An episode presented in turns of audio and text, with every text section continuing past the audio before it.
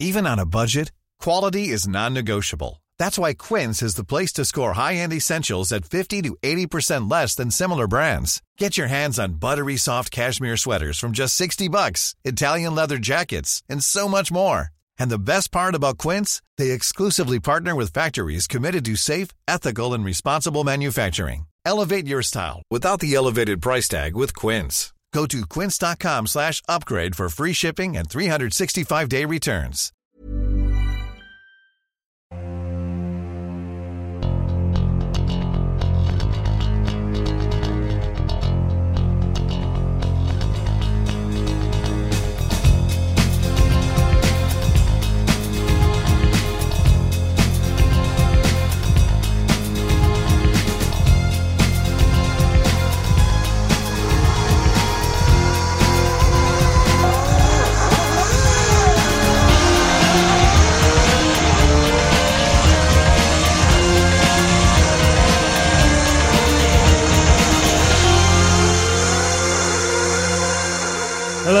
Everybody, and uh, thanks so much for joining us for another Motorsport Magazine podcast. And for those of you who are new to this, uh, here at Motorsport Magazine, we do a podcast once a month with a legend from our sport, and today we most certainly have one. We have travelled today. We have left our headquarters in London and come up to Northampton, which is, as you know, is near Silverstone. Although I think all of us are agreed we've been going to Silverstone for about 50 years, but we've never really come into Northampton. So last night, Nigel Roebuck and I had a little look around.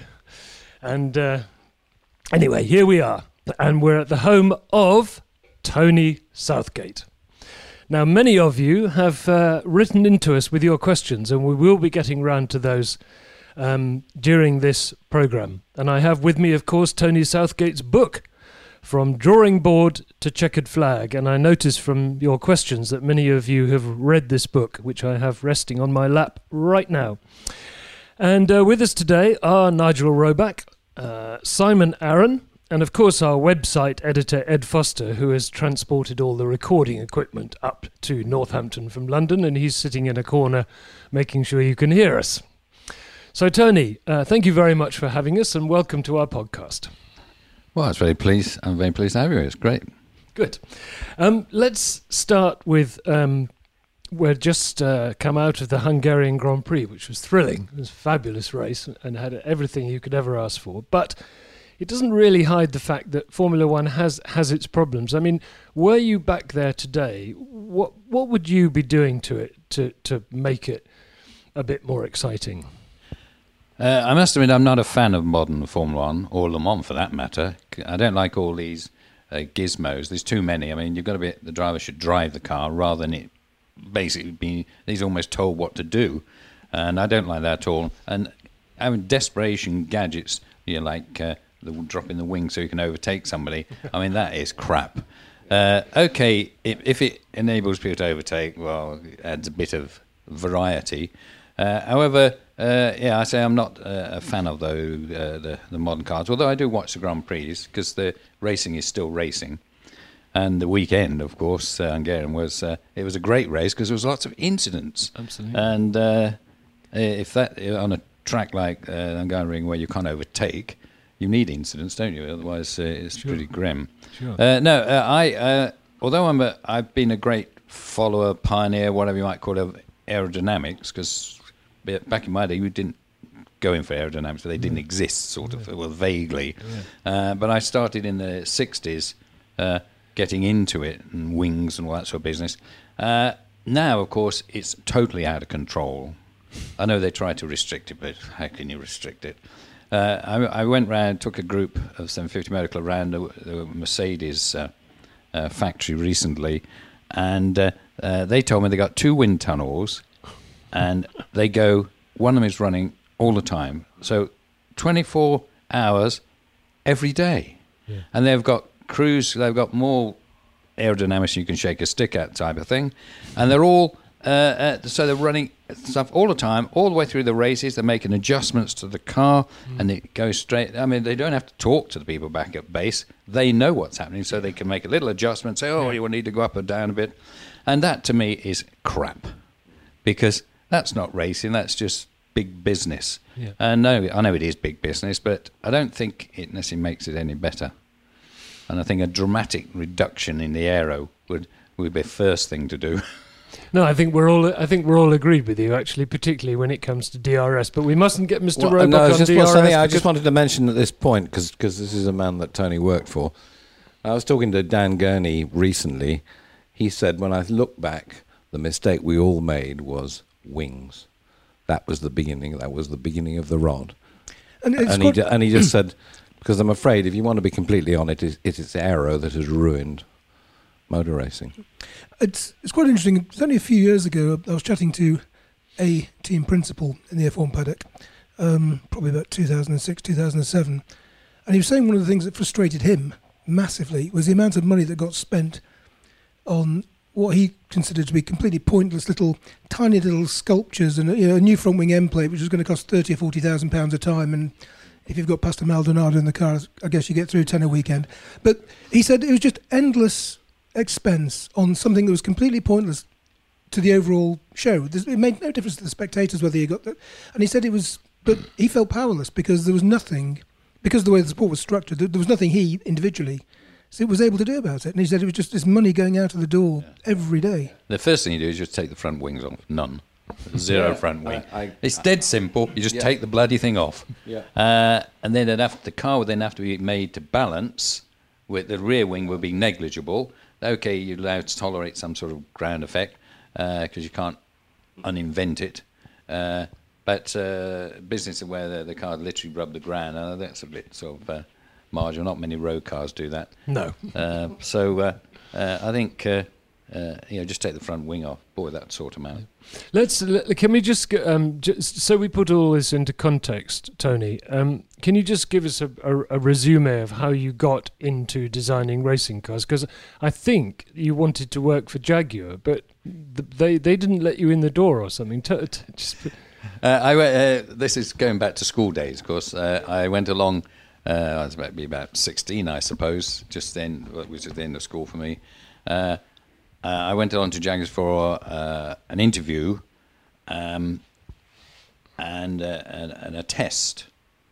They were taking on eh, I can't remember, not many, about ten or fifteen apprentices, and. Uh, when the interview was reasonable enough, I suppose, but when it got to the exam, written exam, it was just maths.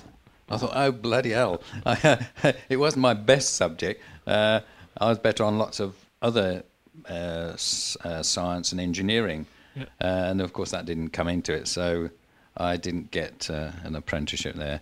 I look back. I remember telling Egan that we were leaning on the wing at one race meeting on the, uh, you know, before the race, and by then we were dominating or expected to win. And I said that. I said I often chuckle. I said I ended up with the because racing cars is like the cream on the cake. And I ended up doing the, the Jaguar, which would be the cream on the cake, uh, and I couldn't even get a bloody apprenticeship there. and uh, no, that's that's John Egan, of course, who ran that. Yes. Yeah. Okay. Um, but anyway, but you you did go to Lola, and a lot of people um, of your generation in motor racing went to Lola, didn't they? It was a real sort of ground school, wasn't it? Uh, well, I was the first drawing type. Uh, in my day, it was in Bromley, Kent, and it was behind Rob Rushbrook's garage. His garage wasn't a service station, uh, not a petrol station. It was like just for servicing cars, just a small building where you went in and had a new clutch fitted or something. And behind it was a, a, a fairly basic little building, most only about 2,000 feet at most, and that was Lola's. And uh, in my book, there's a super photograph of the entrance to Lola's. The, from the side street, the, the main entrance went through a literally a terraced row of houses, just a hall, and above it was this board saying Lola Cars. I took a picture of that. Great. And the amazing thing was, if you went down that little alleyway through this little building, inside was a Formula One car, brand new Formula One car. Fantastic. Brand new, never turned a wheel. And I used to chuckle. I thought, well, nowadays uh, uh, you can't I was going to say, it, comprehend it. wasn't quite like that when you took the 750 Motor Club to Mercedes the other week, was it? no, no, oh no, that was uh, That's good. Well, fortunately, Ross was there then. This was about two years Yeah, ago. yeah. Uh, Ross was there, and of course, he used to be in the 750 Club uh, years and years ago. So he's quite enthusiastic, and uh, uh, so we had a, arranged a good tour and whatever. And a few, I did know a few of the faces there, ex TWR people and that. But I mean, the, the the difference now is night and day. You, know, you can't like No, go sure. around an aircraft factory. How did how did your first Le Mans Challenger come about? Because you you were in at the birth of the Ford GT40. Uh, at Lola's uh, in 60. Started as the Lola I GT, didn't in it? '62, beginning of '62, uh, and we were doing Formula Junior, and, and this Formula One car came out there. Well, that existed when I got there. It was just hadn't run. It was got a four-cylinder engine. It was just about ready because Eric said, "Look at this," and he was like in a corner in, behind a, a partition, and I thought, "Bloody hell!" I thought I'd landed in heaven, and uh, he. Uh, uh, and so my first job was to put the V8 engine into that car, you know, do the ma- engine mounting thing, which was quite exciting. Um, uh, Lola's was a great place because you and there was only a handful of people. Uh, there was only about eight or nine full-time people, and then they had temporaries. People come in and just help them build cars or wel- ma- weld them or something. But that GT40 came out of the little Lola GT car, didn't it? Yeah, that was uh, that was say '63. Right. Uh, I spent six months on that, which you know, in those days was a phenomenal amount of time because you would uh, you'd do about three projects a year, and don't forget the projects paid for everything, so you had to make money. So the drawing, you'd only perhaps draw seventy percent of the car. A lot of the stuff like oil tanks had been made uh, on the job in situ, and bits like that. Fuel tanks are always a bit like that, so that. Uh, uh, the the drawing time was uh, dramatically uh, reduced compared to uh, today. But the the GT car, I don't know where the idea came from. Uh, Derek just said to me when they when they do this GT car with a big American engine. I thought, Blimey, I didn't know anything about. That. So I've never even seen an American engine. And and it, it turns out it was what we called the Mark Six because the Bromley cars are all marks, and then the Slough cars are then types, so you can tell which was made at Slough or, or Bromley. Right. And um, and it was uh, uh, the bodywork was uh, done by John Frayling, a stylist, and he used to do like clay modelling. Can plonk it on the table and we'd look at it and say, "Come on, that looks good." he did quite a few shapes before we arrived at that one. We never went near wind tunnel because we didn't know they existed. I don't suppose, to be honest. Uh, and it was a powerful car, but it was very small and s- clean shaped, so uh, it didn't present an aero problem from what I can remember. We had we had a Colotti gearbox, which gave a bit of trouble, but that Colotti was really the forerunner of Hewland. I mean, Hewlands are just copies of. Of, uh, of Colottis. Who said that? Well, we'll, we're probably come to copying a little later in the in the show. Possibly. Yeah. Anyway, not not not. um, uh, you went to Brabham, Ron Tauranac. What was he like? What was he like to work? Well, we're Uh, jumping about here because yeah. because we could be this could be a five-hour show, but it, it isn't. Yeah. Um, Well, the, the reason I went to Bram was the, the, the Ford project took off. Uh, and Erica got this contract for two years for the uh, GT40. Well, it, was just a car then, and based on the Lola uh, Mark 6 because they had the same engines. It was godsend for Ford. They said, "Blimey, it's already ex- in existence, and it's actually run. We ran it, but it was all done on a shoestring, incredibly uh, low budget, as you can imagine. And um, when Ford came in, they sent over about three or four of their ace engineers, and all in shiny suits and ties. And uh, of course, when they got to Bromley, I mean, they almost vomit, vomited because uh, the drawing office was a, a hardboard, well, no, chipboard sort of building above the lathe, and uh, about that big. So uh, uh, they moved to Slough uh, to keep them all happy. And I thought, well, this is no good. I was 22 then, 23, looked about 18, and oh, I'm not going to get a look in with this crowd because they're all. Be- the only thing is they didn't know anything about racing really. They'd uh, they'd been racing saloons, and all they did was basically put big wheels on them and stiffen the springs up. Great those big American wallowy saloons. Uh, so they didn't really. They thought the drawings were all weird. Because the well, you remember Lola's was quite progressive in those days, the designs and stuff. And so uh, I thought, well, bugger this, I'll, I'll go down the road and see if there's anything going. In those days, you didn't know whether I didn't know whether I was going to be in racing for long. It wasn't a profession that uh, you could guarantee a job. Yeah, and uh, so I, uh, yeah, I went to Brabham's and the, Ron jumped at it because uh, there were no people in those days that, uh, with any sort of drawing experience, or certainly race car experience. But he's uh, too difficult to work for. Was he was okay. He was a good, good engineer, but boy, was he difficult. Yeah. How? How? In what? Because I mean, uh, you're not the first person Hmm. to say that. but it just in what way was he? Was he awkward or, or, No, uh, or basically, he didn't too demanding draw. or? He would get the, the, the draftsman to draw. There were two of us, Mike Hillman and myself, in the office. Uh, because I'd come from Lola's, I'd got experience, and, and that was it meant a, a hell of a lot in those days because you knew what, what it was all about and so on. And I used to draw the whole car. He didn't just draw a bit; he drew the whole bloody lot. and uh, he uh, would say, "Oh, I want some adjustable pedals, for example, or something like that," and you draw them up, and he said, "I don't like them." I'd say, "Well, okay, and what's that?" So change it. Yeah, you'd change it. He'd say, "No, I don't like that." He used to go, "No, I don't like that. No, no, no." And I remember one time I say, "Well, why don't you draw the effing things then?" And he says, "No, no, no. You know I can't." I thought, "Well," and it, it was that was, that was the sort of relationship you had.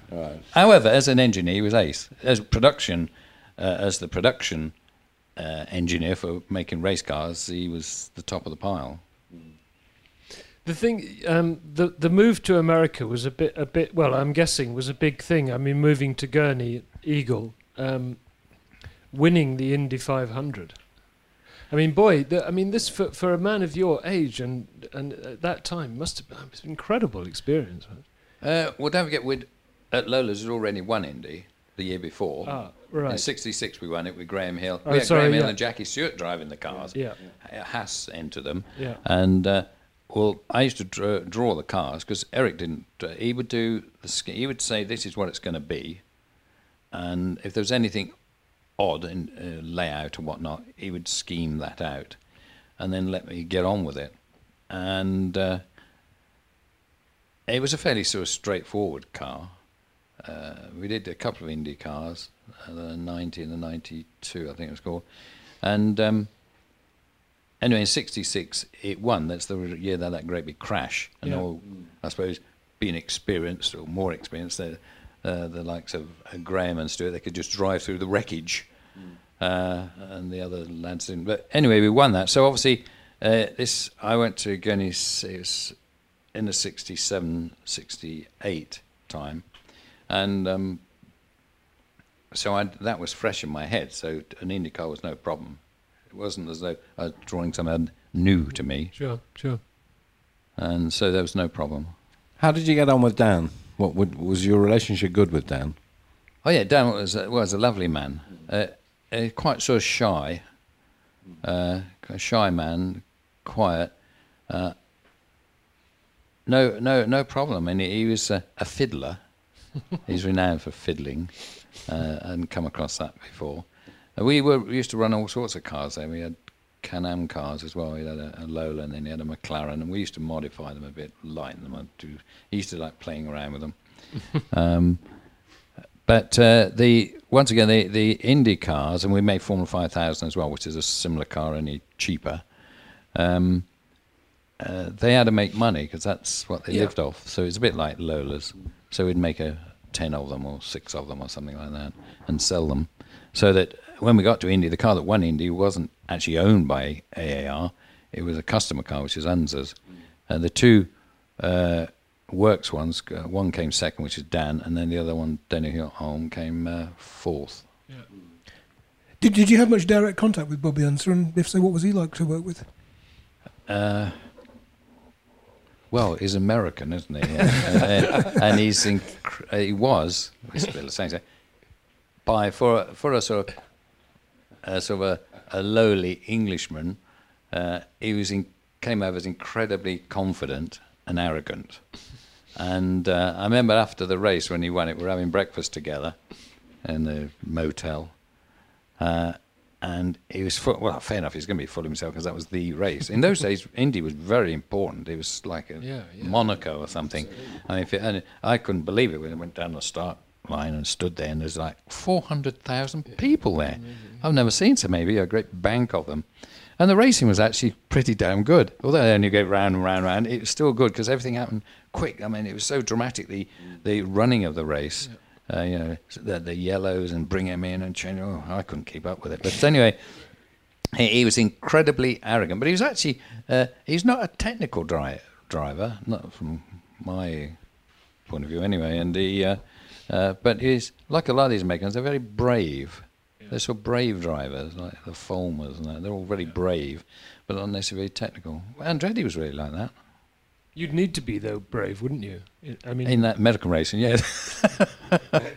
in those days, those dirt track things. Oh, and in fact, in the middle of all that, you were you were you were somewhat involved in the making of winning, weren't you? Because I'm I'm sure in your book, Yeah. don't you talk about Newman drifting through the, the workshop? They did some workshop scenes in the in the factory, and he actually drove the Indy car.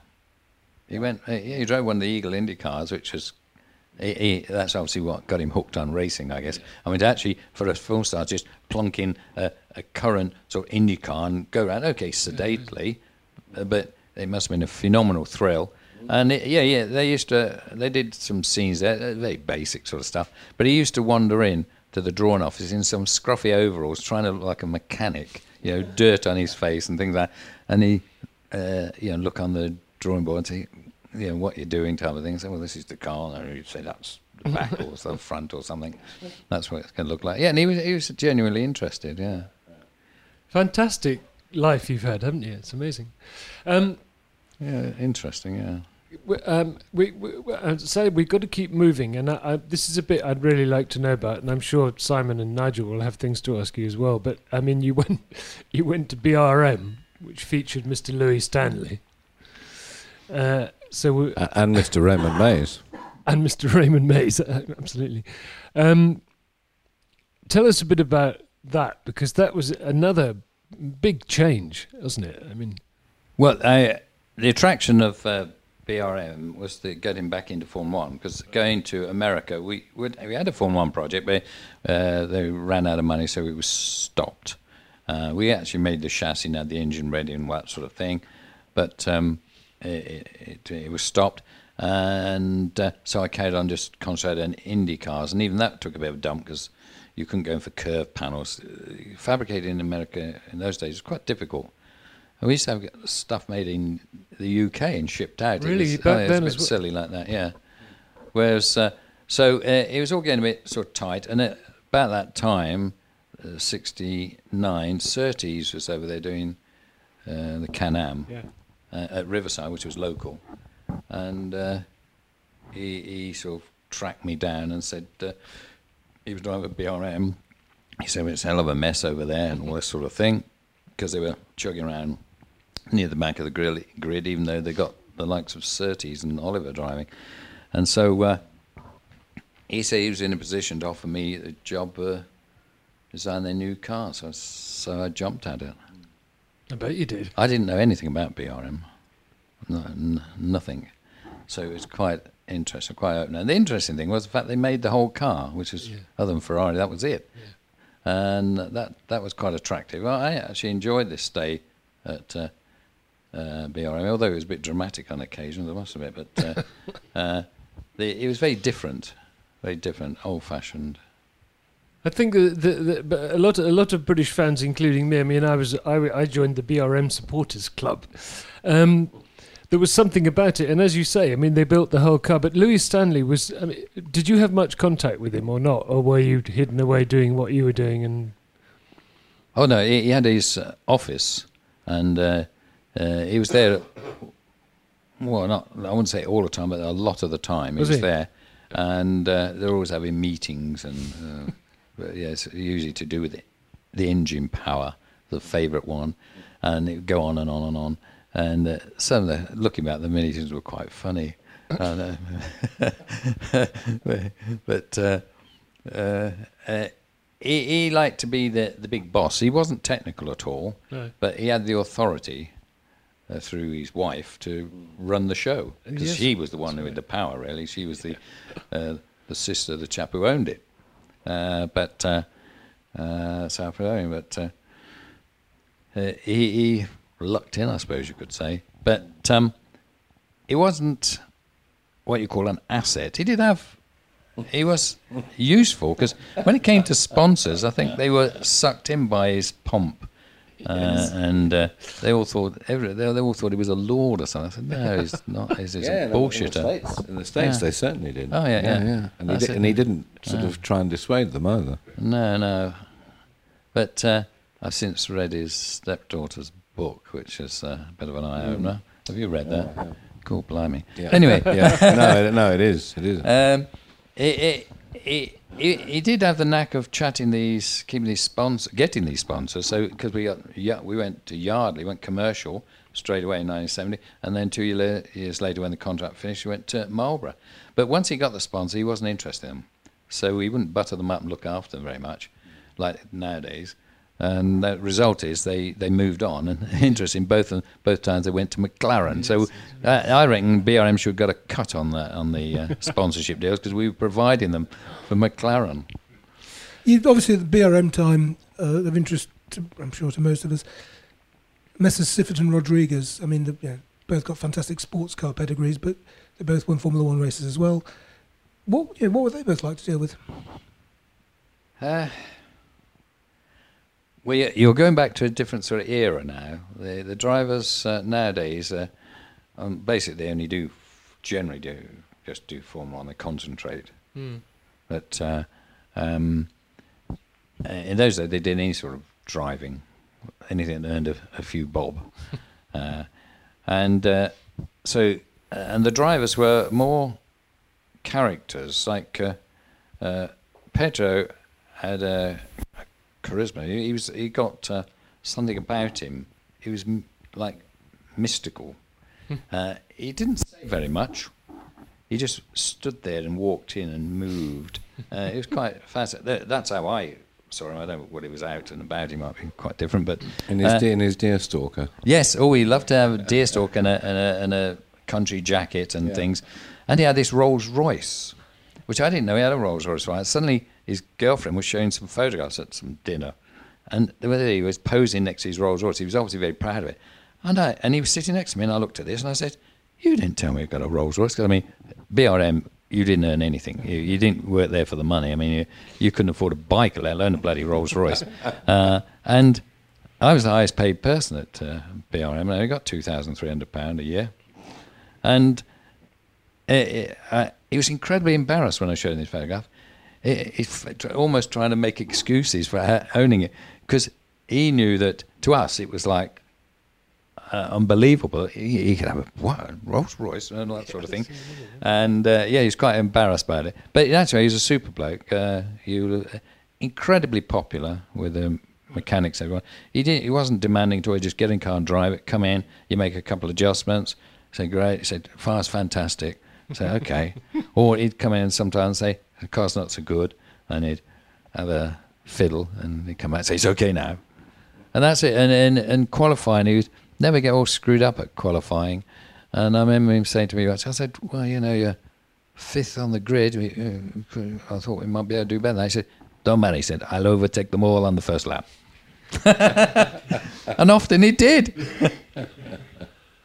He was just breathtaking to watch, though, wasn't he? Nigel and I were talking last night about the BOAC 500 in the rain in the Porsche. I mean, Yes. guy's just fab. It's just spellbinding to Yeah. watch, wasn't Oh, it? yes. Yeah. It, Yeah. it always amazed me though that somebody brought up in Mexico should have had this extraordinary gift for, for driving in the wet. Yes. I mean, he was Yeah. he was amazing in the wet, wasn't he? Uh, well, uh, I don't know how they do it. I had no idea how they did it. That drive like that. It was, uh, to me, it's terrifying driving in the wet. Because as soon as the car starts sliding around, I've, I chicken out and sort of lift off. so, but didn't bother them straight in. Yeah.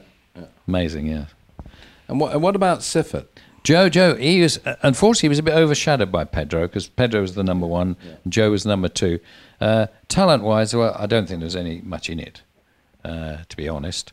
Uh, he was not what I call a non-technical driver as well, uh, and uh, but you know, he knew what he wanted. He'd say, you know, if it, the car's bouncing around or something like that. I mean, the first time he said that was very funny. We were at Oulton Park because we used to do non-championship races. Remember in those days, in the P160, and he came in and he said. Uh, I mean, this was one of the first conversations I think I'd ever had with him. He said, "The car's yumping all over the place." I said, "What?" He says, "It's yumping." And I, and I thought that was very, very, very amusing. But it basically was just uh, shock settings and things. Uh, but um, uh, it, he fit into him no problem. But I say he was a bit overshadowed. However, when Pedro got killed in that sports car accident, and and Jo took over immediately he leapt to the, the front. I think he was like second on the grid for next time out. And what's it? Immediately he went up a rung on the ladder. It's interesting. Um, Well, and that, he won in Yeah. Austria, didn't he? Yeah, yeah. Right afterwards. oh yeah, he uh, he was he was a front runner then. You knew he was going to be a front runner. And uh, even at the, the Monza race, where we, you know, where with the big snake, he was li- right at the front in that until he had some gear selection trouble. Uh, but uh, uh, I don't know why it. You do get that with drivers. They suddenly they put in the the hot seat and they respond. well, confidence is a huge thing, isn't it? I think. Yeah, but he didn't exactly lack confidence. But uh, perhaps deep down he thought Pedro could always just beat Yeah, him. I don't know. Uh, we never talked about things like that. But, uh, um, As a as a as a um, an engineer, w- w- what sort of driver did you want to have? Did you want to have a driver who was very very got very deeply involved in improving the car, in working on the car, or or for you was it better if they just left that to you and they drove it as fast as it would go? That's difficult because I can think of uh, a load of drivers would slot into the natural talent variety, like uh, Jarier. He'd get in a car and drive it flat out in about three laps, and then never go any quicker.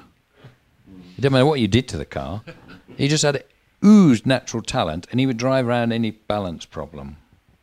And uh, that that is I think that's fine if you're like a little private team, but if you're like a works team trying to really make inroads and championships or something, uh, you need a bit of a technical type driver. You can have the overball, which is like John Surtees, although I have great admiration for John.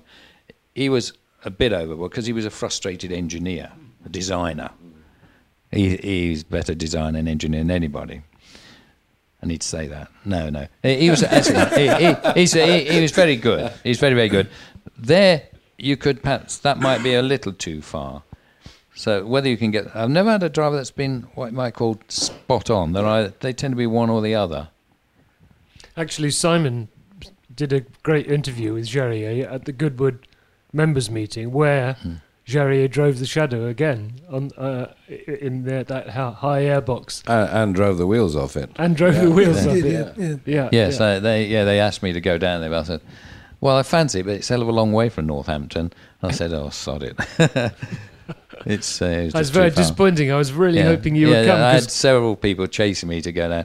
Uh, well, it is a long way. I mean, you've got to stay overnight to Yeah. start with. Yeah. You go down there there and back in the days too Yeah. much. yeah, yeah. And, and Jarier overcomplicated things by rather than flying directly from Nice to London, which he could very easily have done, he opted to go via Paris for some reason, which then caused him to miss his connection, and he turned up about three, which is which I think is very that's very, Jarier. very Jarier, Jarier, yes, yeah. yes. Yeah, he was a. Um, he never had the dedication of the other drivers. He had the talent, oozed talent, but uh, he could only concentrate for a while, and then it became a bit boring. You know, going on a test session with him was bad news. He didn't really like it.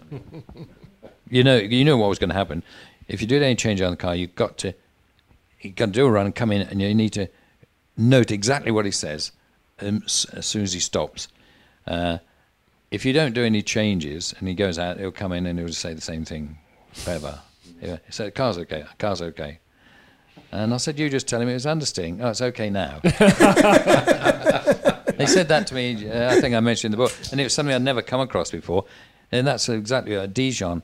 He'd been understeering initially, and we were going quite quick there.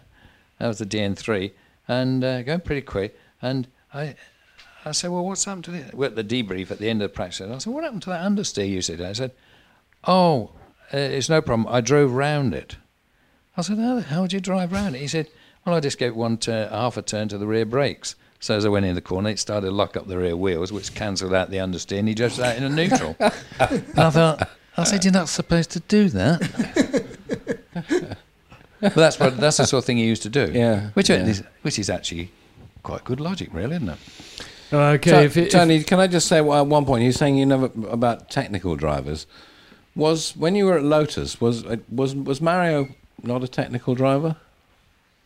I call him a, he's the closest to the semi-technical. I think uh, he may think he's quite technical by American standards. He could be, but he was extremely easy to get on with. He was a superb driver. I mean, if you wanted a driver, you would have him. Um, and you know, he would give, give you good feedback, which is what you want. You just really all you want is good feedback. The design engineer, because that's the same job in my day. You did both. Nowadays, there's so many designers, so many engineers. It's untrue. But um, uh, he would come in and uh, we'd perhaps go through a series of things near the end of practice, and I'd say, "Whoa, I think we're you know there's not much else we can do now." And he said, "Okay, I guess it's balls on the hood time," and he'd just go out and drive it and go quicker. And Patrese would do the same thing. Just you just say that's it. I think we, there's nothing else we want to change um, because it was too inconvenient. So changing springs or something like that. So I say, okay, I'll just go a bit, go out and try harder, and they go out, go half a second quicker. And they could do it. Mm. As I as I said at the beginning of the show, um, we've got a lot of questions from our readers, Tony, Wow. which is always very reassuring, especially from your point of view. um, and uh, the first one I'd like to take comes from Steve, who wants to know how was it uh, to work with Colin Chapman at what was pretty much the beginning of Ground Effects, wasn't it? Um, can you tell us? I mean, everyone's interested in Chapman for lots of obvious reasons. Uh, Chapman was saying, uh, I was fascinated by him because for me, he was the uh, greatest British designer by far. Even now, I can't. There's no one. Uh, I'm not on about winning races like Newey wins all the races, but his cars are fairly what nicely developed aero packages. You went to Lotus, and there cars would change dramatically. You know, if we wanted this, we wanted that. Uh, that's how Chapman liked. He liked. He didn't like an ordinary car. He hated a car that looked very ordinary. I remember when the the McLaren 23 came out, which was a sort of a a working man's version of a Lotus 72. Uh, he, but no, nicely done, nicely done, and all that sort. of They got a good team behind it, so it could work well, and it was winning. And we were looking at it one, uh, one day. This is when it started uh, winning, and he said, "If I have to design a car like that in the future, I'll retire." That's the sort. That's he would want it with uh, self-leveling suspension, anti-locking brakes, and all whatever gizmos he could think of, and that's how he worked on everything. Uh, the result was he had this incredible mind, uh, vastly superior to mine on on originality and things. I mean, I had a little bit of originality. He, he oozed it, and that was the attraction. So when uh, they approached me, because they were in, in the mire in uh, '77, they weren't doing very well at all. '76, whenever it was. Um, uh, I was, uh, and at the time, uh, Shadow was had run out of money and weren't going anywhere. Uh, I was sort of semi-flattered, I suppose. So, and I was fascinated by Chapman. So, uh, I joined him on a short contract, a 15-month contract, uh, but it was a madhouse. Chapman was a total nutter. I mean, they they say uh, the, it's very borderline between genius and madness, and he was it. He was right on the edge. In fact, on occasions he was over the edge. But the whole place was like that because it emanates from the boss. So Peter Warr was the same, and all the others are the same. So, until he got to Bob Dance, and he was the only stable, normal person going. But it is fascinating, but extremely difficult to work for. Yeah, we could talk about that a lot, couldn't we? I mean, Oh, a- yeah. all, a lot of those mechanics are still there working on the classic team Lotus. Oh yeah, yeah, yes. Oh yeah. They they all, although he he was difficult to work for, he had massive following, and a great admiration because uh, you knew he was going to do come up with something interesting or different.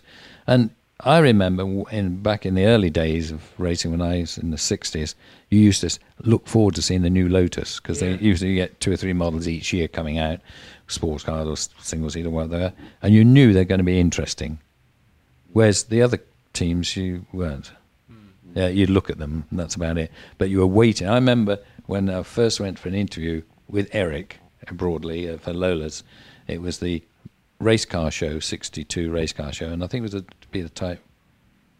I don't know, a, lo- a mid-engine Lola, a Lotus just come out. Would it be the 18? I suppose. Would it? Uh, 62 would be at the 25. 25, yeah. 25. 20 Oh no, this was a this was a, a, a Formula Oh, Junior. okay. Twenty, it'd be the Lotus 20, twenty. yes, and he said he said, look at the Lotus twenty, fantastic. And I went in there, and it was on a box set up high, so it was like eye level, and it looked stunning. Okay, nowadays you look at it, fairly stable, but in those days it was like looking at, at a space shuttle. It was stunning. I thought, bloody hell, and that's what you were waiting for because you knew he would set the pace every time. Interesting. It's interesting, yeah. Andrew Ferguson once said to me about Chapman, the secret was to to learn to ignore the mood swings. Is that was that fair? Oh yeah. yeah. Oh yes, he was incredibly moody, yeah. incredibly moody and uh, uh, up and down. And he liked everyone to. Uh, you know, he wouldn't do any dirty work. He'd always get someone else like me, regular to do the dirty work. And you realise why? Because he wanted to be seen as Mr. Nice Guy, and they're the dirty rotters over there. who've Just sacked you, not me. Hiring for your small business? If you're not looking for professionals on LinkedIn, you're looking in the wrong place. That's like looking for your car keys in a fish tank. LinkedIn helps you hire professionals you can't find anywhere else, even those who aren't actively searching for a new job but might be open to the perfect role. In a given month, over 70% of LinkedIn users don't even visit other leading job sites. So start looking in the right place. With LinkedIn, you can hire professionals like a professional. Post your free job on linkedin.com slash people today. Mom deserves the best, and there's no better place to shop for Mother's Day than Whole Foods Market. They're your destination for unbeatable savings, from premium gifts to show-stopping flowers and irresistible desserts. Start by saving 33% with Prime on all body care and candles. Then get a 15-stem bunch of tulips for just $9.99 each with Prime. Round out Mom's menu with festive rosé, irresistible berry chantilly cake, and more special treats. Come celebrate Mother's Day at Whole Foods Market. Sort of thing. I'm on shaky ground with this question, which comes from Terry Jacob. The reason I'm on shaky ground is because I don't know if he's right or not, but here goes. Um, and he wants to ask you, Tony, is what was the thinking uh, that you had when you designed the BRM P180? He says with extreme rear biased weight distribution. Uh, well, that uh, the the 160 was a very nicely balanced car, but it didn't have a big enough advantage over the opposition. I mean, it was level pegging, I suppose, for the top stuff, uh, and ideally, we wanted a car was about another half a second quicker. Well, in those days, uh, we were running on uh, Firestone tyres, and tyre development was big because you got aero coming in. Aero was coming in, but tyres were developing very rapidly. From we'd had originally on the uh, the first uh, BRM, the one uh, five three, it had 13 inch wheels, little wheels. It was the first car with all little wheels and big balloon tyres. And then five minutes later, we had the one uh, 60, which had uh, 15 inch wheels and uh, low profile tyres. It, there was a big development there. And what we were chasing was grip, of course, all the time because you had limited aero grip, uh, very limited by modern standards. And so, uh, and in my case, I was always looking for traction and oversteer. I never had a problem with the front end of the car, generally. Uh, it was just the back. Uh, always chasing traction. And so we're talking about going to bigger wheels, even putting four wheels on the back. Uh, I had uh, like a, you know, a hill climb car, like a, a Prescott hill climb car. I put two rear whe- uh, front wheels on the back because it reduced the uh, frontal area, but it gained track because they you had a greater tread pattern, uh, but it increased their height dramatically. Uh, but uh, that was a, a sort of a, just a one of the directions. But ch- the other route you could go chasing traction was actually putting more weight on the rear. I was running 65% on the the 160s and the 153s, which is quite a chunk on the back. 65% your static weight. Well, that's with the driver and fuel and everything. Um, and I thought, right, what we know, it's about 68%. And I couldn't get this extra 3% on the back easily because the, the, the car wasn't really much to a BRM. So I thought, well, the only thing I can move is the bloody radiator. So I thought, right, I'll move the radiator Uh, but I actually put it behind the back axle instead of the front of the axle. I did have a scheme for the in front, but I um, it was like Lotus did, you know, Lotus 72, so that type of thing. Um, but I was worried about the aero. I was getting into aero big then. We were actually going to do the wind tunnel and uh, at Imperial College. And so I decided to go for rear radiators, and that ended up putting a bit too much on the back. It came out at uh, it was very difficult to calculate all the pipes God knows what. And it came out two percent more. Came out seventy percent on the rear, which was over the top. Uh, it really needed to be about sixty-eight, and the result was uh, it, it the car worked all right, but it didn't go any quicker than the 160 and uh, that, of course that's bad news. If you didn't go quick in your old car, uh, no one's too too excited. So, uh, uh, and at the same time, wings were coming in, and I had a three-element rear wing. At the same time, your know, aero was really coming, and the aero got so good, uh, it covered up could cover up the traction problem, and then the tires they stabilized a bit, and so it became the air, and four-wheel drive came out. So everyone said, got to go four wheel drive. I wasn't convinced about four wheel drive because we had some knowledge of four wheel drive BRM because uh, um, they'd built one some years before. Yes. And uh, Mike Pilbeam did it and he, he still worked there. And so he knew a bit about it. And if I found out they weren't running much on the front, they had a very small split on the front axle. I thought, well, it's hardly worth it. It's like 20%. So, well, is it worth all that effort? And the car was going to be heavy and so on. So we we decided not to make a four, uh, four-wheel drive car, but everybody else went out, and of course, they didn't really work. Well, There's another question which is car specific, and um, it seems to come from CC. Um, and, and he's asking Tony is um, what, and his words are: Why was a car as gorgeous as the Shadow DN1 not a success? And you are you are the man to answer this. And it's all in my book, as Well, they say. we- we were- but in actual, fact, uh, it's not a simple answer. Uh, one, uh, don't forget the car was a brand new team, been going five minutes, and uh, literally here in Northampton, and we built in a temporary factory, all that sort of thing. It was amazing. We hadn't even got the cars finished on time and built, but we did. Uh, what knocked the, there was no test or development program, negligible. Uh, what knocked that as well? Graham Hill appeared on the scene, and he wanted one because he was starting his own team, and of course Don was flattered. Don Nichols, the owner, was flattered, so he sold him one, and it was the Embassy one, which was fine. The only trouble is, uh, he then had uh, a new fledgling team, brand new, trying to de- uh, develop the uh, their car. On top of that, you got a customer to uh, Gra- Graham and you couldn't ignore him because he, he wouldn't let you. And on top of that, we're doing Can-Am sports cars as well. So put it all together, and the development was very poor. Uh, I changed very early in the day. I changed the nose, made it four inches longer, shoved it out the front to get a bit more on the front, the split, uh, and then later I changed the uh, wheelbase. I had a spacer. I was a great one for changing the, the wheelbase on the car. About a four-inch spacer I used to put in, which would make two percent difference on the weight in those days. So uh, we did get around to that, but the trouble was we're left behind. We started off reasonably. In actual fact, if you look at the records, they're quite impressive. The very first time it ran, which is South Africa, George Follmer had never driven a Formula One car. An American, classic American, brave driver, no, totally non-technical, very nice bloke, comes sixth. Yeah. Okay, the grid positions were low, but he came sixth. I thought, hmm, that's pretty good. Oliver engine went or something like that. Uh, Ollie had the knack of not finishing. Uh, the next race, the next race, he comes third.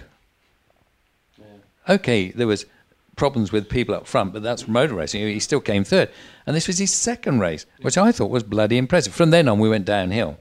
Uh, but we found out later in the year uh, why what some of this was. Uh, Don wasn't very popular with Goodyear. In those days, Goodyear would give out better tyres to the front runners, the top people, and so on. And we used to get what was left over, like the the, the rock hard ones, I suppose you call them. uh, well, later in the year, uh, we had the Carlos Pace. You remember the driver? Yeah, yeah, Brazilian, Pasha, yeah. what you like to call him. He, he was very uh, he was very friendly with Shaddy. Perhaps he's edging his bets. Thought, well, this team might be going places. I'll look see if I can get in there in the future. And Don once again was flattered by this, and he was a great bloke, and he'd be around. And we did a test at Silverstone. This was after the Grand Prix that year. Um, what was it? 73. 73. Yeah. Uh, 73. Uh, and he drove the DN1, but he came along with his own tyres from Brabham. I don't know. He got a set of tyres. He got a set of tyres anyway, and I think they painted out Goodyear or something like that, and mounted them up and put them on the car, and he went two and a half seconds quicker than Oliver, which which is equivalent to fifth on the grid in the Grand Prix. And suddenly we said, "Ah, now we know." We were getting duff tyres basically. I'm not saying the car was perfect, but it's hell of a lot massive. It was two and a half seconds. I couldn't believe it. It was about two point three and five or Well, it's night and day, isn't it? Well, yeah. I mean, well, uh, I mean, you just can't. Trouble is, you can design a new car and it wouldn't go two seconds quicker. You'd build a new engine, it wouldn't go two seconds quicker. You know, everything's always about half a second or one second. If you get a second, you're really chuffed with a new car. Sure, absolutely, yeah. And uh, so that contributed. Uh, and uh, at the end of the year, uh, I then went and built the DN3, and we did a back-back test with DN3 and DN1, and Revson was driving both of them, and he thought the uh, DN1 was quite good. but of course, by then we were getting better tyres, and also we got a, um, a more experienced driver, so he would give us the feedback that wanted to hear. Okay, good. We're, we're answering we're answering the questions that are being sent in, which is all good. Um, a lot of these people, by the way, have read your book. In fact, some of them have got signed copies. Oh, So um, m- maybe a few more will fly off the shelves after this podcast goes out. Um, we got to talk to you about um, arrows, haven't we? Because um, there was it was such a such a sort of political uh, court battles, you name it, it happened. Um, looking back on it, and I'm sure Simon and Nigel will have questions about this because they were also there at the time. But looking back on it, did it? Did you at any point think, God, I've had enough of this Formula One courtrooms and battles? And I mean, because there was a lot of flack fired at you guys, wasn't there, over that? Uh, yeah, it was. Uh, yes, it was very bad, bad period. Obviously, uh, Arrows was a mistake. It shouldn't have happened. Um, as by, I remember I went uh, at a meeting with Don in town here in Northampton. We had dinner. There's a pair of us, and this is when uh, Oliver was going down the road and wanted to start a new team, and Rees was going. Everybody was supposedly going with him, and, and there was only me left. And uh, he knew I was uh, being ear, earmarked to go and he was pleading with me not to go. Uh, but I was easily led, I suppose you could say, by the others. And uh, I said, I'll have to, yeah, if they're all going, I'll have to go, that type of thing. God knows why I said that, but I did. And he was pleading with me, and Don Nichols doesn't plead with anybody. He's a sort of, well, he's ex CIA or something. He never denied it, but uh, uh, I was told he spe- specialised in pushing people out of helicopters in Korea. Uh, well, not him, but the outfit he worked for. Well, that's how they get the truth, don't they, from people? You get two of them in the helicopter, push one out, and the other one spills the beans. And yeah, um, that would work. I can see. yeah, I can see. I can understand that. I'd do that. I'd tell them whatever they wanted to know. but uh, he, he, he, so, and I came home and said to to Sue that uh, what happened, and he said that's a big mistake. You shouldn't have done that. And she was absolutely right. Because if I'd have stayed, we'd have carried on all okay, and we wouldn't have had all the aggro. The car would have been a lot better because I've had time to develop it and whatnot. Um, and so, yeah, it's all a bit of a big mistake, you could say. Well, but was it was it partly about money? I mean, the whole th- the the. I mean, there've always been, haven't there? st- Motor racing's full of stories of people copying this and copying that and stealing this and stealing that. I mean, it's not that's not a new thing in motor racing. But did you feel hurt by some of that criticism? Um, well, I always found it sort of a bit odd because they say because I used to draw from home in those days. I, at least half my career has been spent at home drawing. So if you went into my office, which would be a bit stuck on the end of the house, uh, there'd be rolls of drawings everywhere, and there'd be Lotus drawings there and something drawing there. And the cars I'd either worked on or the people that invariably didn't. I mean, for example, when I did Ford rally car uh, and Toyota, I said, "What do you want all, me do with all drawings?" They said, "Oh, you just keep them. We don't want them." And that's it. I had the entire drawings for the RS200. And they had a copy of them. I do a film copy. They'd have their copy, and I'd have mine, because obviously I had to as I was working. for. So the drawings are always there. And so one day you're drawing one car, next day you're drawing another. And the fact that you've got all the drawings there, and to anyone in the naive to think that you're not going to actually look at the drawings, because they are your drawings, for Christ's sakes, all the trick stuff is in your head. All the all the roll centers, the, the center of gravities, the wheel bases, the tracks, and the uh, the coefficients of this, that, and the other. It's in your head, so they can't take that away from you. Uh, so based on that, everybody copies. Because you're not telling me that Ferrari don't go and buy that new lad uh, from where? Where did he come from? Who are you talking? James This week. Allison. Yeah, Allison. What do they buy Allison? Oh well, for? yes, of course. That's that's the way it It's- works. He he doesn't have to come along with a uh, with a stick with all the info in his pocket. That it's in his head. The the tricky stuff that makes the damn thing works in his head. And if he's got a really good brain, he's got a lot in his head. And so uh, that used to make me. I used to chuckle. I said, "Well, how can uh, on Friday I'm drawing a shadow and on Monday I'm drawing an arrow? Don't you think there might be something similar?" However, there there was too much similar because uh, we were hit with this uh, when eventually decided we, we'd you know, start a new team. We had three months to the first race, and uh, we were told by Bernie we couldn't miss more than two races in the one year. So we scrapped the first two races. So the first race is going to be Brazil. So that was the target: get to Brazil, and uh, so we had to produce a car to get uh, Brazil. Ideally, we wouldn't have done started till say Europe, in which case then it, it'd been a, it could have been a more different. As it was, it's, it was a slightly improved DN9, Have you, have you, better looking. um, this is a bit, this is a, a very broad question, but um, it is very odd, isn't it, that Arrows had so so so little success. I mean, you would expect most teams to have some success. Um, w- was was there something actually fundamentally flawed with the whole operation, or what? I mean, Uh, well, y- yeah, it's not just arrows. Shadow was the same. They had one victory. Uh, we had loads of times when we were running good. I mean, we, in, when the DN5 came in in '75, we were the, the team to beat for Yeah, crying out loud. yeah. Well, we went off to South America, and Jerry was g- blasting off into the distance. He was 30 seconds in the lead almost at one race.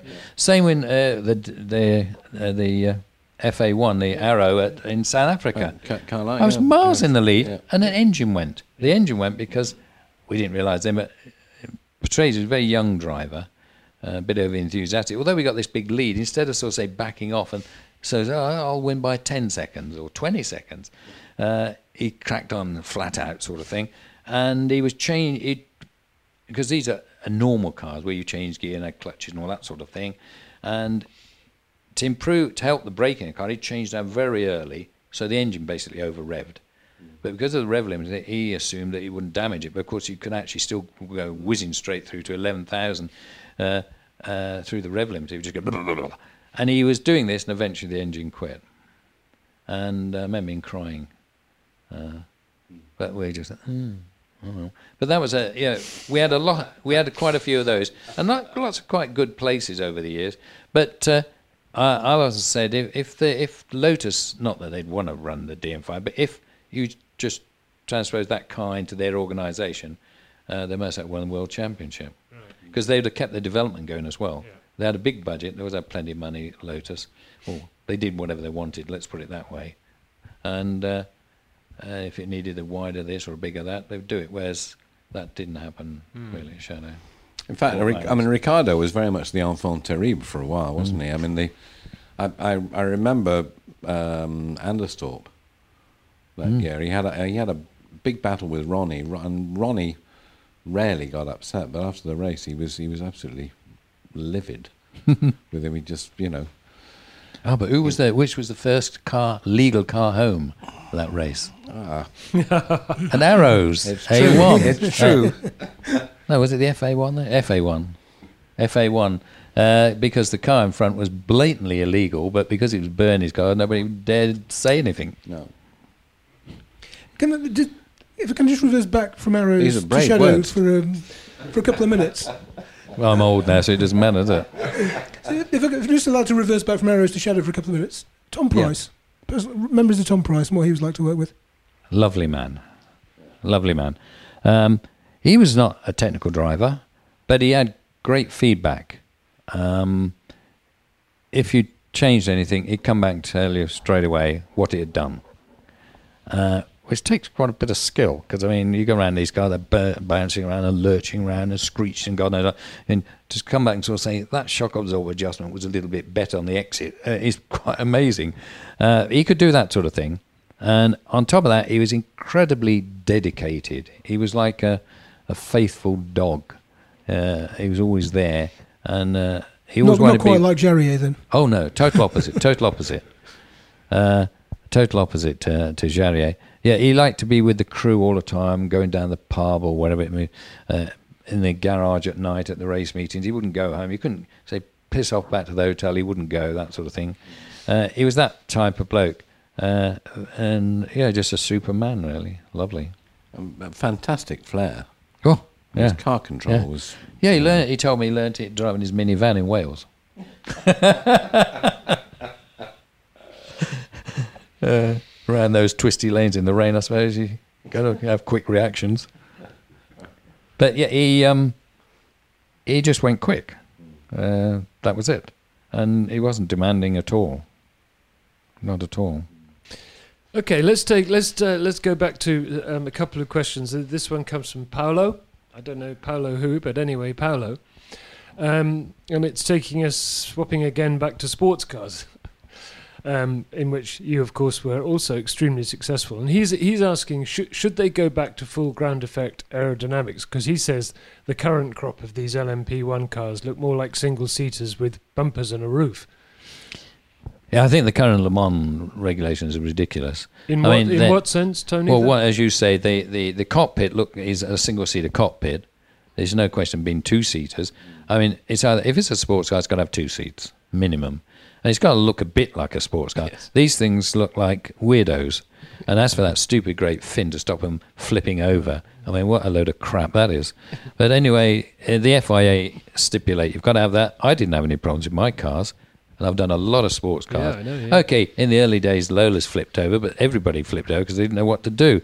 But once you twigged that aero, arrows make uh, the aerodynamics makes quite a difference, you concentrate on it. And the, it was quite easy at Le Mans. You, there's no way you let the nose get up. You leave that to people like Mercedes. Remember the year they they flew through? I was there, and they they fli flipped three times, three different cars.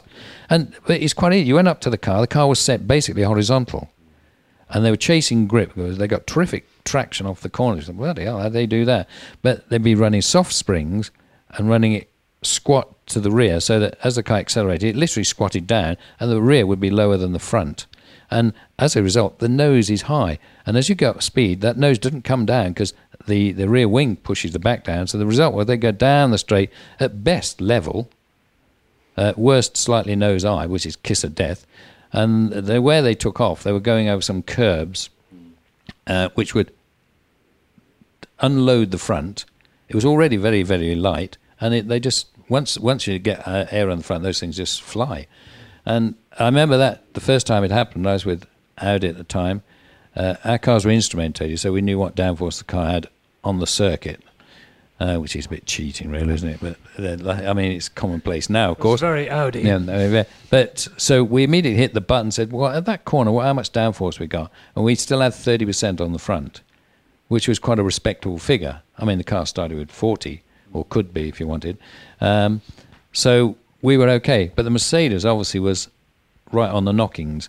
Um, that, uh, uh, yeah, to me that was obvious. Uh, you didn't have to go up and work it out. I could just see it. Uh, but unfortunately, Mercedes, apparently they told the engineers they could change anything as long as the car didn't go slower, which takes a bit of doing. They were lucky not to lose a driver, actually, weren't they? Amazing, Yeah. amazing how when you see the films, Yeah, yeah. amazing.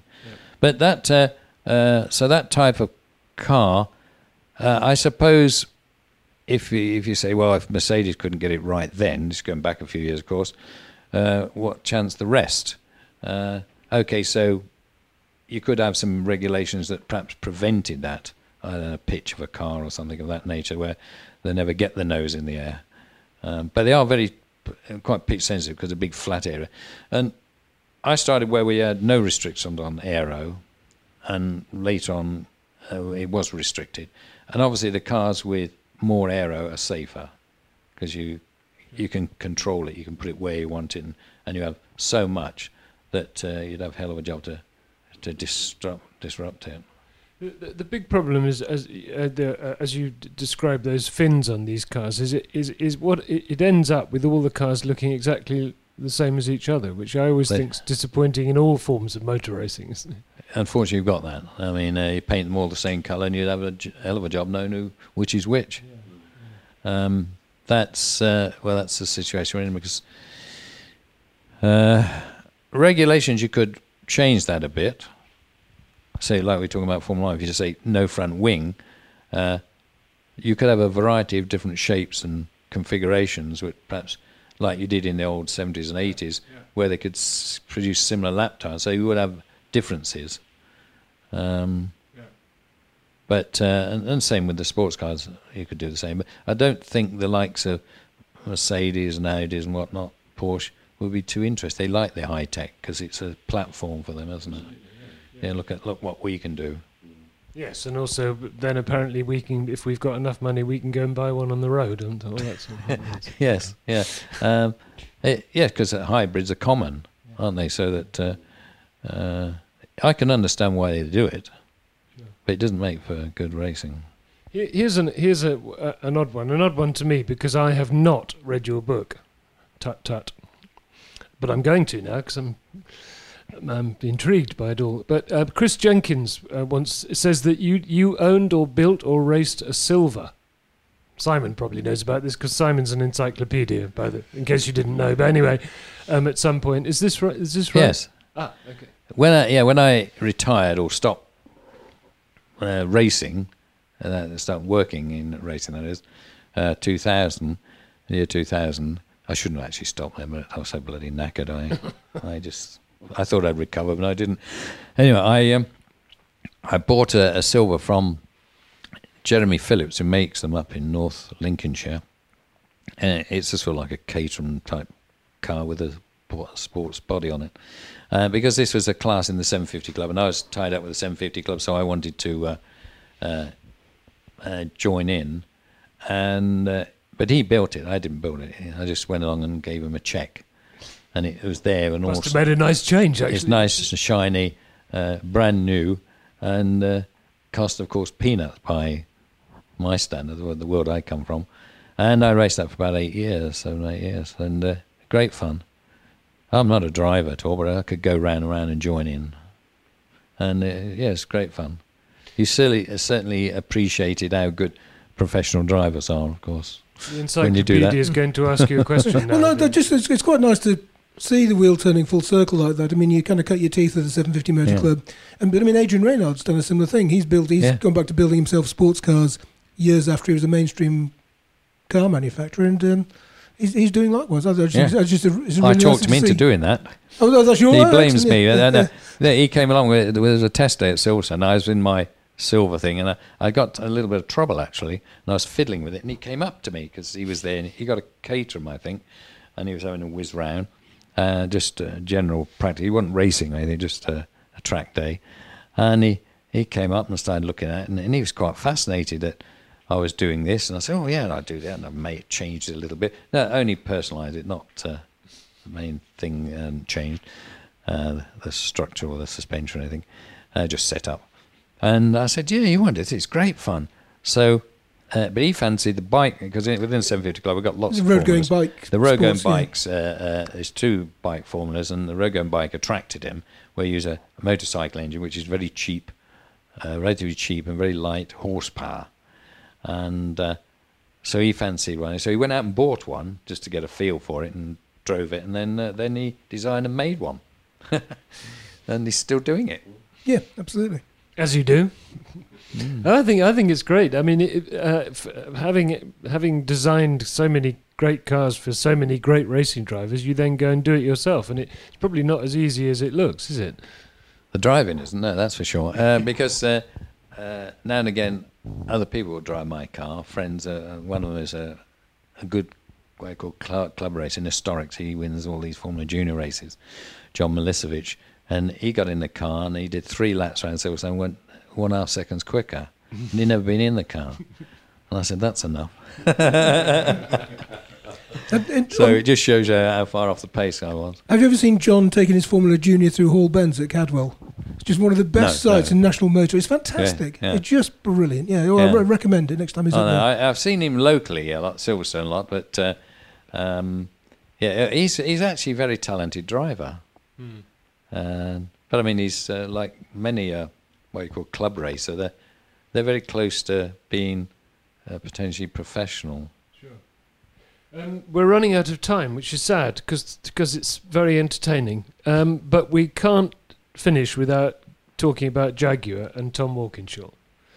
Um, for one reason, well, for lots of reasons actually, but but um, how how did it, it? It must have been amazing to win, to win, ha, remembering the fact that they wouldn't even give you an apprenticeship all those years before. I mean, did that must have given you a little smile of satisfaction apart from the win, of course. Oh yes, it was a very very pleasing feeling. Yes, uh, I was very uh, when the job job came up. Uh, Roger Silman, who's team manager of the TWR, he phoned me. We, we know him from old uh, Shadow days. Yeah. Uh, he was at Shadow for a long time, and then he went to uh, March, and so we're, we're old sort of buddies. And he uh, he knew Tom wanted to make his own car, and uh, he knew I was av- uh, available or po- potentially available, and I was just finished the Ford Rally project, so uh, he just phoned me up, and when he told me what it was, the Jaguar Le Mans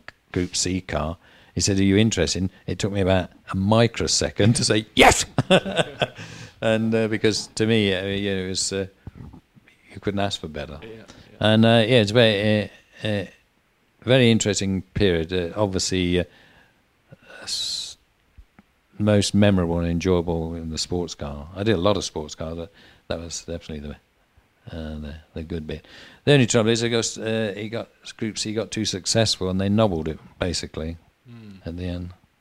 What was Walkinshaw like to work with? Uh, well, I suppose you get what you see. Uh, he, uh, for me, it was no problem. He just let me get on with it, and if you say you want anything, it, would appear. Um, he was a tough character, but he didn't give me a hard time at all. Uh, uh, he, he he was very much in charge, you know, at the race tracks and telling people what to do and what sort of the, the drivers and things because obviously he being a driver himself, he knew what it was all about. Um, but I had no problem with him at all. Uh, no, no, none at all. He's, uh, I know a lot of people don't like him or didn't like him. When you talk to the guys who drove that car, they rave about it, and I wonder. I often wonder with it was with in somebody in a job like yours is do you always know why you managed to produce just this this one great racing car? I mean, d- I mean, did you did you always think this is going to be? I've I've got it here. This is going to be fantastic. Um, well, start with uh, Tom just said to me he wanted uh, when we do a car, he wanted to be all modern, you know, like a Formula One car. Well, not literally Formula One car. He meant modern technology. So in other words, he didn't want me to turn up with a tubeless base frame, what have you, uh, uh, which I wouldn't have anyway. But uh, so he, he just said that, so that. Um, it meant that he was used all carbon technologies like carbon chassis, carbon bodywork, or Kevlar bodywork, and later carbon. Uh, uh, and it had a lot of wind tunnel testing. Although the models were quite small in those days, it was still, compared to the opposition, uh, pretty damn good because we, we were running on rolling roads, which of course Porsche didn't even have. Uh, and I looked at the Porsche and just said, well, what, what's the weak area of a Porsche? I mean, Porsche was winning everything. They'd won everything. It was so, so boring. You knew they're going to come first, second, third, God knows what. Well, how, the hell do we beat this? Certainly not on reliability. Um, uh, I looked and I thought, well, that aero doesn't look good to me because I could tell, you can tell just looking at shapes whether they're good. I mean, it looked clean and nice, but I thought the front end looked very weak. And a sports car needs a very strong front end, a lot of downforce. so you can then play around with the balance of the car and tune it so it turns in quick, which is essential. And uh, I thought, well, that's a weak link there. Uh, the other thing was it had got a fairly old medieval chassis frame, you know, just a simple aluminium tub, which would be uh, you know, stiffness of rice pudding sort of thing. So I thought, well, we can easily blow it off there because we get a really good carbon chassis, uh, which would be super rigid. Um, it means the suspension will work better, the feedback will be better. And then I thought, well, when we got the suspension, we'll go really uh, try to get um, very good wheel control. So damper movement was like one to one minimum, uh, whereas most cars were like 0.6. Uh, shock could only move 0.6 of the wheel movement. That was typical. And uh, so you had more control all the time. Uh, but the aero was, uh, I knew exactly what we got. Yeah, I knew what horsepower we got. The only, oh, the only condition was I had to use the V12 engine, which is a massive engine. I'd never seen engines so big. Uh, and it was colossal. And I was a bit worried about that because it was so heavy and big, it was going to dominate the car. So I stuffed it well forward, right up by the driver's shoulder. And we had a sort of quite a long bell housing to get the weight forward. And the weight came out fine, so that was all right. And uh, the. Uh, uh, but the I knew the power available because we had good horsepower, 740 we got up to one stage at the end. Uh, I'd got to get down the straight quicker than anybody else. About 240 miles an hour was the bracket in those days because we didn't have chicanes initially. And uh, until I just worked and worked away in the winter until it got it. And once I got it was could do consistently to 240, and I got still got acceptable downforce, not a lot of downforce. Um, uh, in sprint form, you could double the downforce quite easily, but you don't need that at Le Mans. You've got to get down those straights quick. Uh, and as soon as I'd done that, uh, I knew that the car was basically a winning package. You just got to make it and test it and whatnot. And uh, so when in '88, where I know we, we knew reliability was going to be a big problem, so it took us three years to get it reliable. Uh, gearbox was the main trouble. See, we had a modern paddle shifting, which came a little later, uh, that had dramatically changed the, the Jaguar position. We had a lot of gearbox failure, yeah. and you get a 50% increase in life immediately going to paddle shifts. Yeah, yeah. But uh, anyway, it didn't exist then. So uh, uh, I knew, yeah, I expected it to be good. Uh, and so when when actually Lammers overtook Stuck in that's in '88, that's the year we won, the first year we won. When he overtook on the Mulsanne Straight, and he actually waved to Stuck as he went by. Oh, you heard that story? That's genuine. Yeah, because Stuck came up to me. He says, "That cheeky bug." He says, at the end of it, he says, "Was he passed me? He waved." like this because he you can't do anything.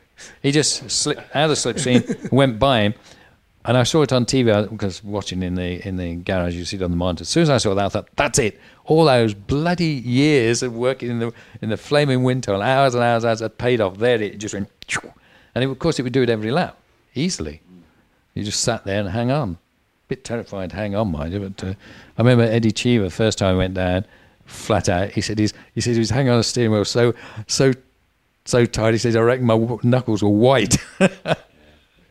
it's bloody fast. Yeah. 240 yeah. is bloody yeah. fast in anything. And it's it? a long time you're doing it. I think we're on full throttle for 63 seconds. I mean, you stand next to a dyno when the engines are running. 63 seconds is a hell of a long time. And well, especially when it's on your shoulder. Yeah. Terrifying. When you think back, you start thinking about it, you think, that's mad, mad. What did you do that for? I don't know.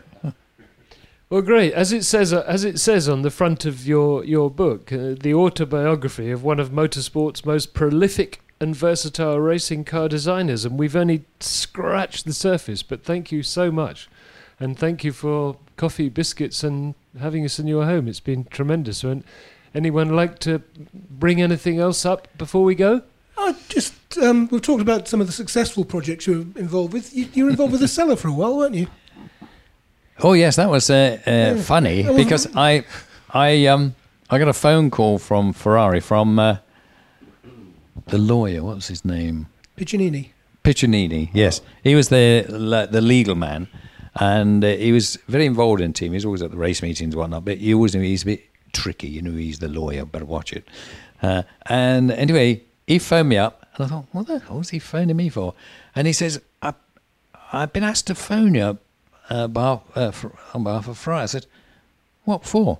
And he says, well, we got a friend of ours, Enzo Osella, uh, who wants some help to get. Uh, he needs a um, to get a contract with uh, with Alfa Romeo for a turbo engine or something, and, and he's got to prove to them that he's worth it or something. So he said, uh, "Can you make a new car for him?" And I thought, oh. I thought I was rather curious of that. And I was doing other things at the time, and, and he only wanted a chassis. I hadn't got to do anything else. So I went down there, and he got a fantastic setup in Italy. I was a bloody amazed, much better than what people have over here. Obviously, spend all the sponsors' money on on workshops, and had, his workshop was so big, he just drove the truck into it, and he had his own little test track adjoining it. Anyway, uh, the uh, so I made this chassis. John Thompson made it up the road. It was actually very nice, neat little chassis. There's quite a few photographs in the book about it because there's one of the cars I can actually photograph and not get uh, taken to court. So uh, I think you've been you've been there enough times. you'll, you'll notice it's not many photographs of, sh- of uh, shadows and arrows in there. Well, there are only normal photographs, not not what you call technical photos.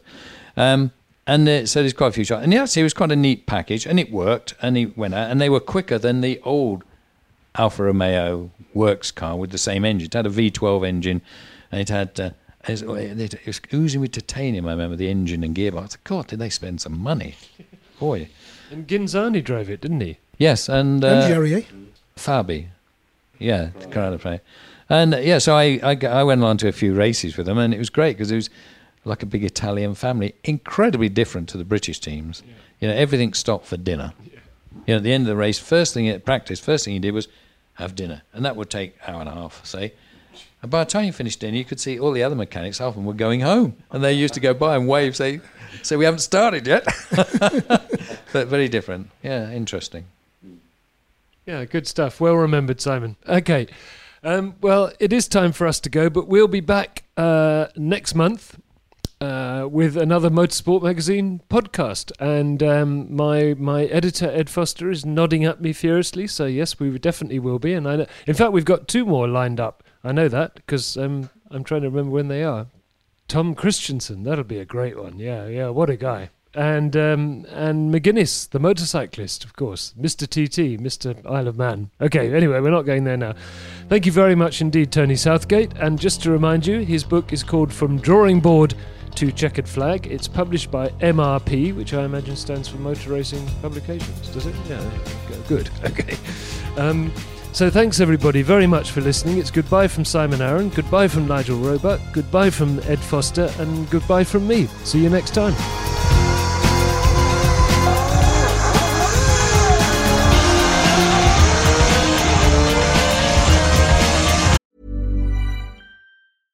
Mom deserves the best, and there's no better place to shop for Mother's Day than Whole Foods Market. They're your destination for unbeatable savings, from premium gifts to show-stopping flowers and irresistible desserts. Start by saving 33% with Prime on all body care and candles. Then get a 15-stem bunch of tulips for just $9.99 each with Prime. Round out Mom's menu with festive rosé, irresistible berry chantilly cake, and more special treats. Come celebrate Mother's Day at Whole Foods Market.